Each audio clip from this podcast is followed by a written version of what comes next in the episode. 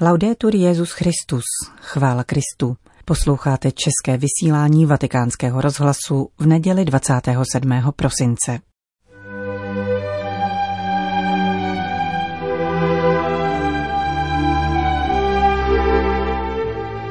Korona muzika, tak nadepsal svůj příspěvek pro naši nedělní rubriku Miroslav Pšenička, varhaník, hudební skladatel a učitel liturgické hudby. V druhé části pořadu uslyšíte polední promluvu svatého otce z knihovny Apoštolského paláce. Papež František v ní mimo jiné ohlašuje zvláštní rok pod titulem Rodina Amoris Leticia. Příjemný poslech přeje Johana Bronková.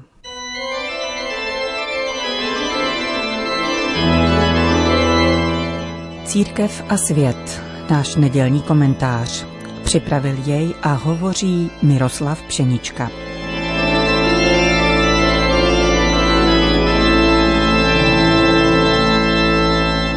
Naše doba se stala na výsost praktickou.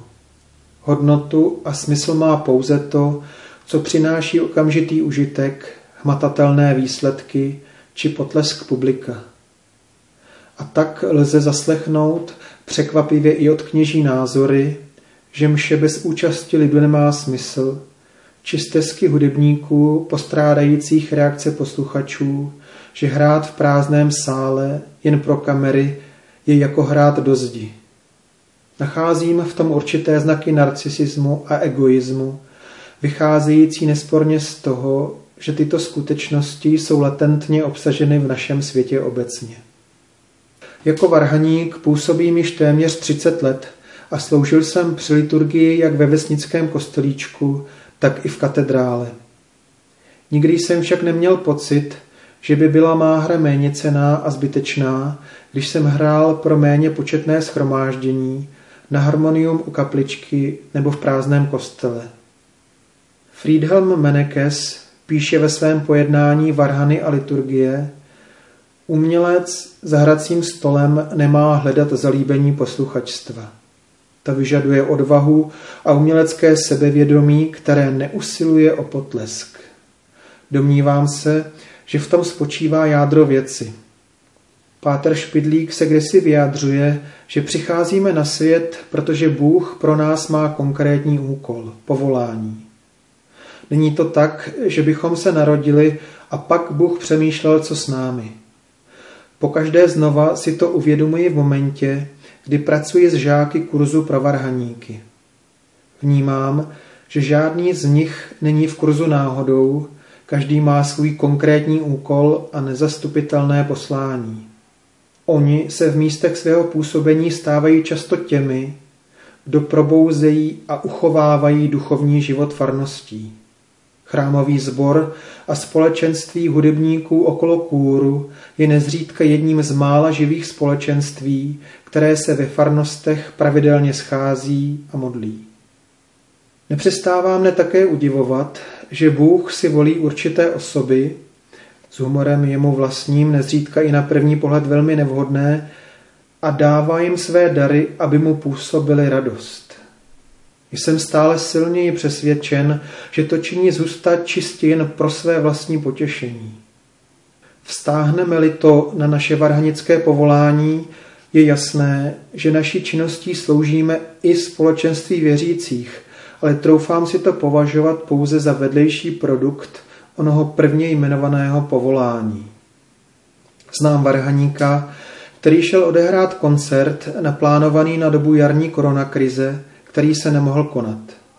Přesto jej odehrál a nevnímal nepřítomnost posluchačů jako nedostatek, který by hodnotu koncertu snižoval. Naopak cítil vnitřní radost, kterou mu dával Bůh pocítit, protože on potěšil jeho. Je samozřejmé, že interakce interpret-posluchač je důležitá, ale tvrzení, že umělecký výkon bez posluchačů postrádá smyslu, bych si dovolil považovat za mělké. Hudba nejsou zvuky, nýbrž je to prvotně způsob komunikace, specifický a zároveň univerzálně srozumitelný jazyk. Učinil jsem zkušenost, že interpret při svém výkonu navazuje kontakt s posluchačem, ale je pouze prostředníkem. Snažíš se sdělit, co chtěl říct si svým dílem skladatel. A i on je pouze zprostředkovatelem toho, co mu našeptal Duch Svatý. Neboť pokud dílo je skutečně umělecké, musí být Duch Svatý přítomen. V tomto smyslu skrze skladatele a interpreta hovoří k posluchači sám Bůh. Není-li pak posluchač přítomen, stává se posluchačem pouze Bůh sám. A tím se uzavírá kruh. Onen kruh, nazývající se modlitba. Neboť otcové říkají, když se modlíme, nemodlíme se my, nýbrž modlí se v nás Duch Svatý. Bůh se modlí sám k sobě. Uskutečňuje se onen neustálý rozhovor v rámci nejsvětější trojice. A my můžeme být účastníky boží komunikace, což je úžasný dar a nabídka. Tento okruh modlitby však nemusí fungovat vždy.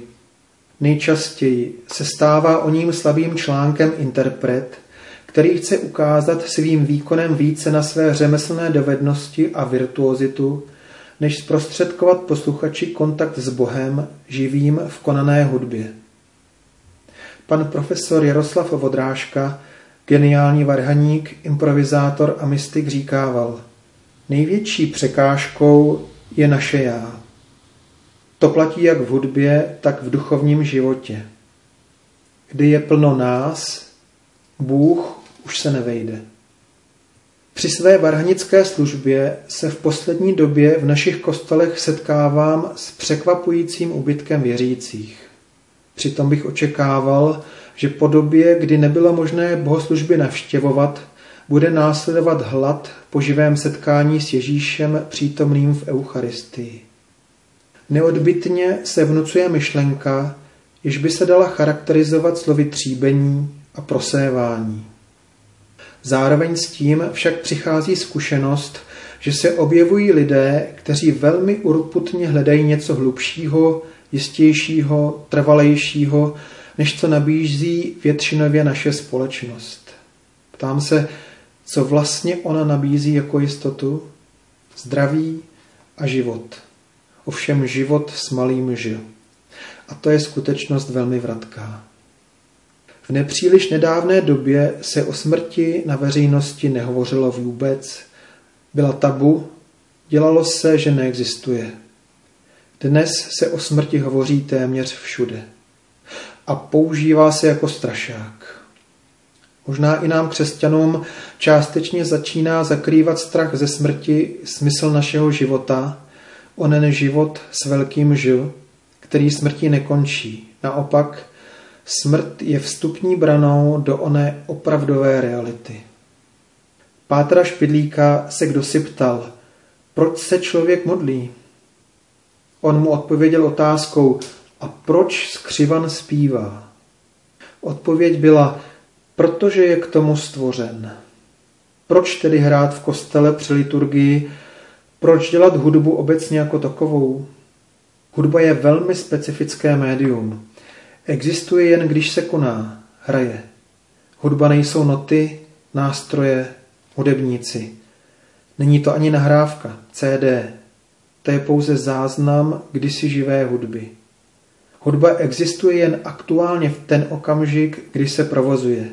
Je naprosto nehmotná, neopakovatelná, vždy originální a jedinečná, pokaždé nová a trochu jiná, v mnohem tolik podobná modlitbě.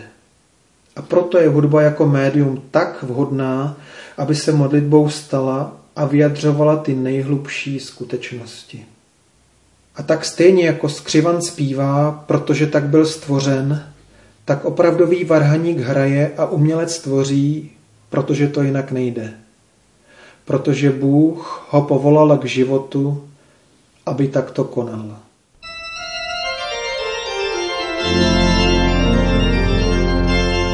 Slyšeli jste náš nedělní komentář Církev a svět. Jeho autorem byl Miroslav Pšenička.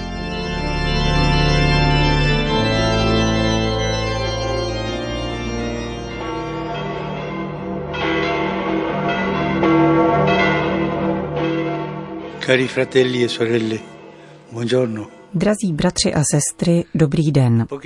Pár dnů po Vánocích nás liturgie vybízí, abychom se zadívali na svatou rodinu. Ježíše, Marii a Josefa. Zahájil papež František svou promluvu před modlitbou Anděl Páně, tentokrát z knihovny a poštolského paláce. A pokračoval. Je milé uvažovat o tom, že boží syn chtěl zachovat potřebu rodinné vřelosti, jako všechny děti.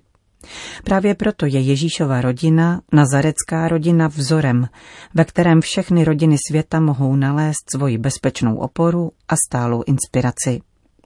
V Nazaretě vykvetla prvosenka lidského života Syna Božího, ve chvíli, kdy byl počat působením Ducha Svatého v Marijně panenském lůně. Mezi útulnými stěnami nazareckého příbytku vzkvétalo Ježíšovo dětství, zahrnované Marijinou mateřskou starostlivostí a Josefovou pečlivostí, v níž mohl Ježíš zakoušet boží něhu. Napodobováním svaté rodiny jsme povoláni znovu objevit výchovnou hodnotu rodiny. Rodinné společenství potřebuje mít základy v lásce, která neustále obrozuje vztahy a otevírá horizonty naděje.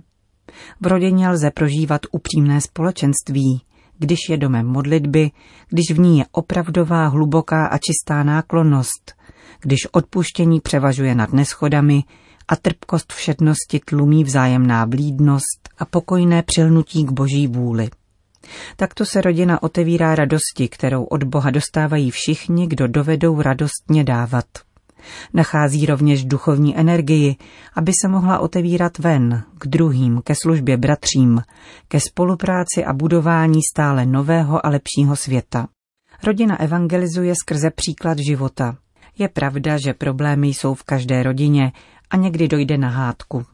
Chtěl bych však říci, pokud se v rodině pohádáme, nedovolme, aby den skončil bez usmíření.